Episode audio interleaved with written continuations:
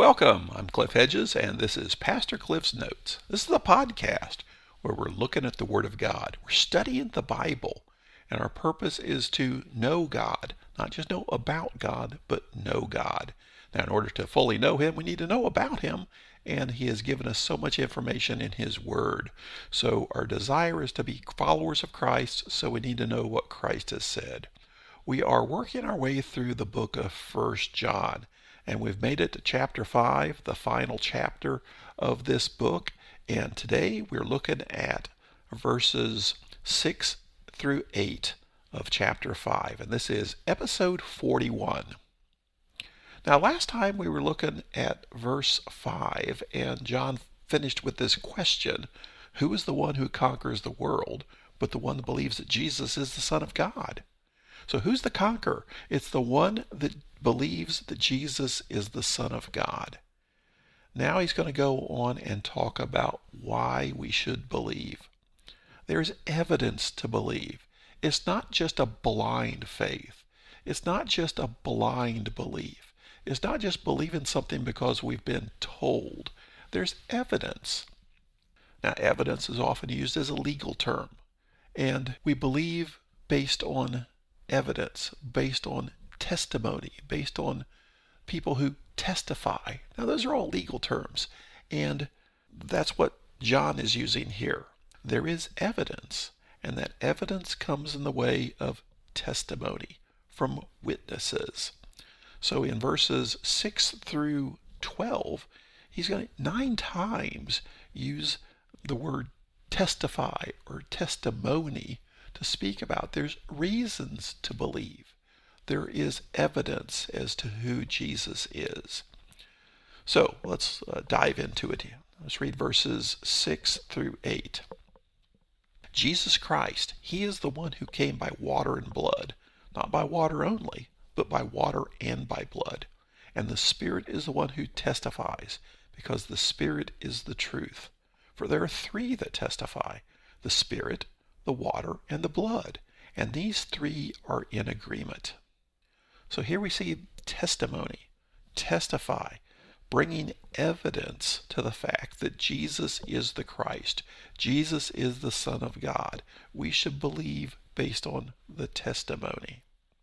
So he begins with, well, who's the one who conquers? The one who believes that Jesus is the Son of God.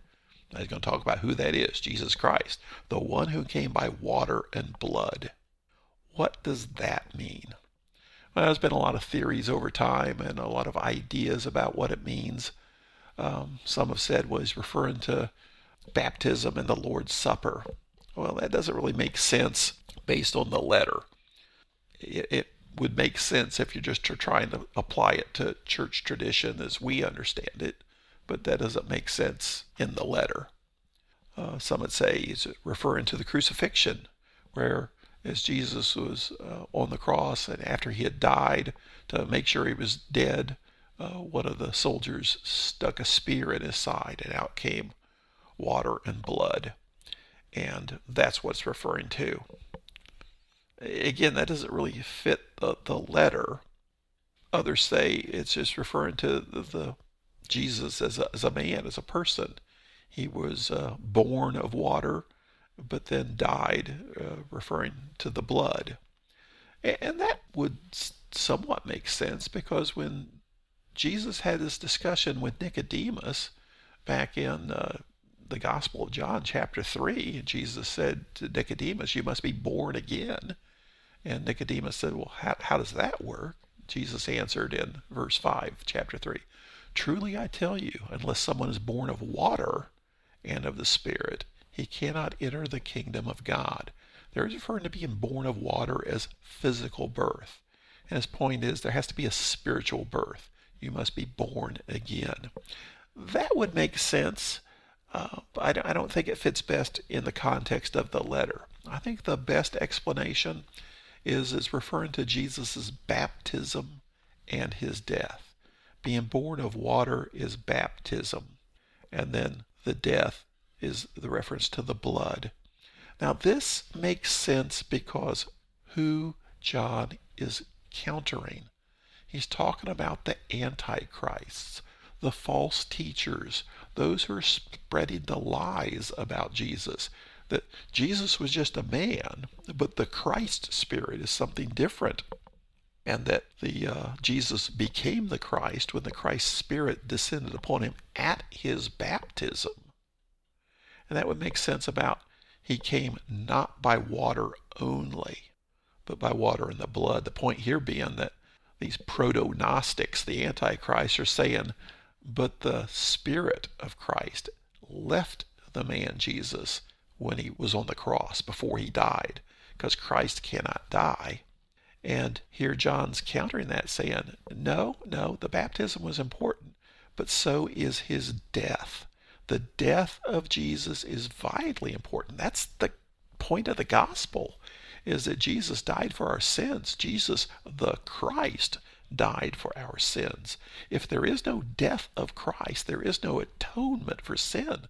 The whole amazing mystery of the gospel is that God himself took our sins upon himself and died on the cross to satisfy his own demand for a death penalty, and that because of that incredible love, that incredible mercy, we could experience the forgiveness of sin.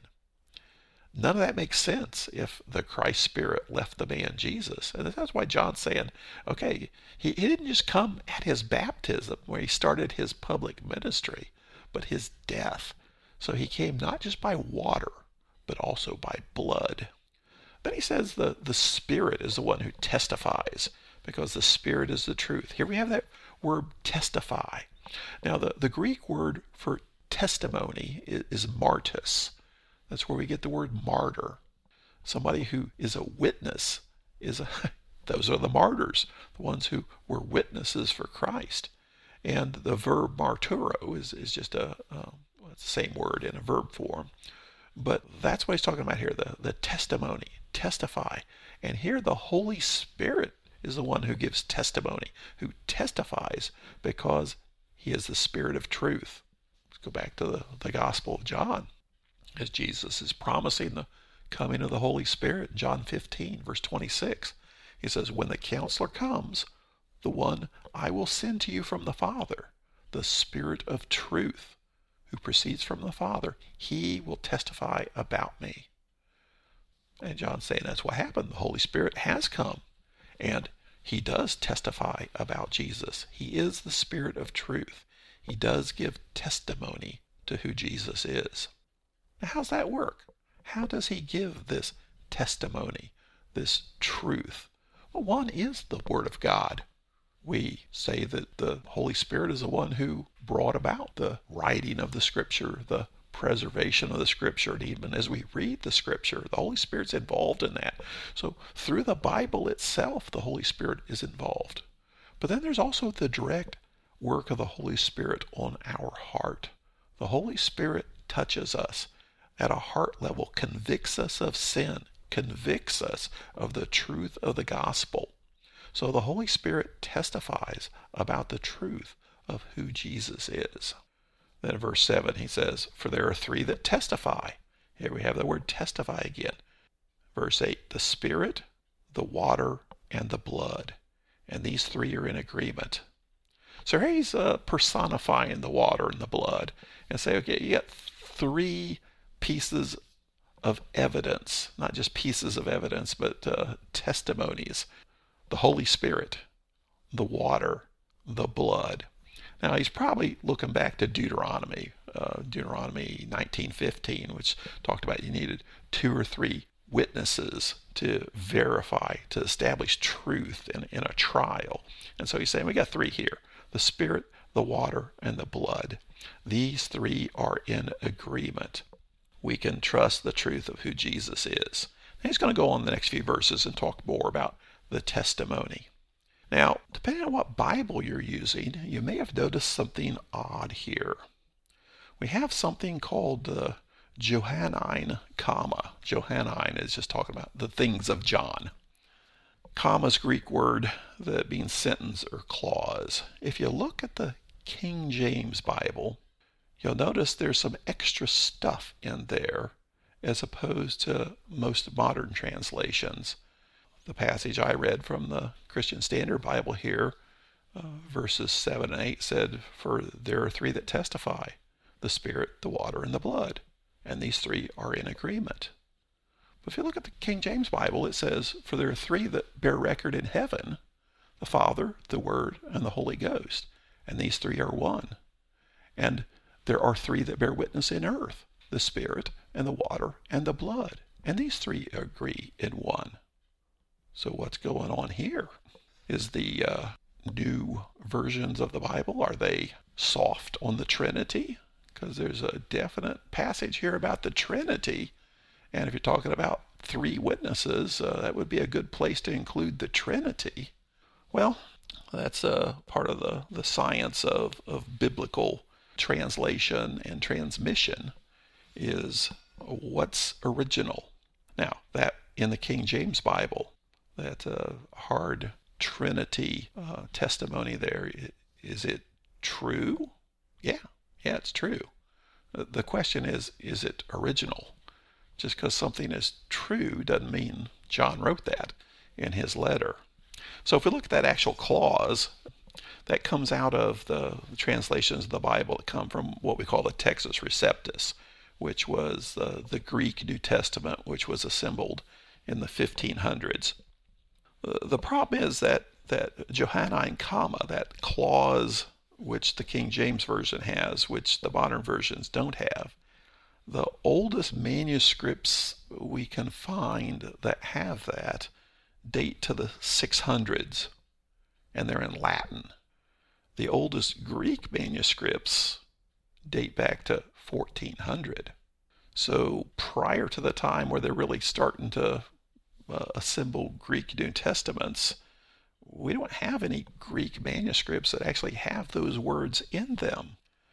And it was never quoted by the church fathers, that is, those uh, leaders of the church in the first few centuries, who we have copious amounts of writing from them all the, the correspondence and the public arguments they had defending things like the Trinity, the Council of Nicaea in 325, the Council of Chalcedon in 451. The issue of the Trinity was a big part of that, and there's a great arguments defending the Trinity. Had this been part of First John, you would have thought they would have said, "Look what John wrote," but they don't. And so the best evidence is this clause was not in the original letter that John wrote in First John. Statement's true, but it's probably not original. The statement was in some manuscripts, but they were primarily Latin. And, and it appears that this was taken from some Latin manuscripts and then back translated into Greek to come up with a Greek manuscript. Erasmus, who was a, a scholar who did a lot of work uh, building a Greek New Testament, his first two editions of the New Testament in Greek did not include this clause. But he was attacked viciously by some people saying, Hey, why are you leaving that out? And he said, I have no evidence for it. And then finally, somebody came up with a Greek manuscript which included that in it. And under intense pressure, he finally included it in his third edition. And that led to the Stephanus edition, which led to Textus Receptus. So it's, while it's a true statement, it's most uh, likely not part of the original First John. So the whole point here that John's making is Who's the one that conquers? The one who believes that Jesus is the Son of God. And who is this Jesus? The Christ. He is the Christ, and you can believe it because there's evidence for it.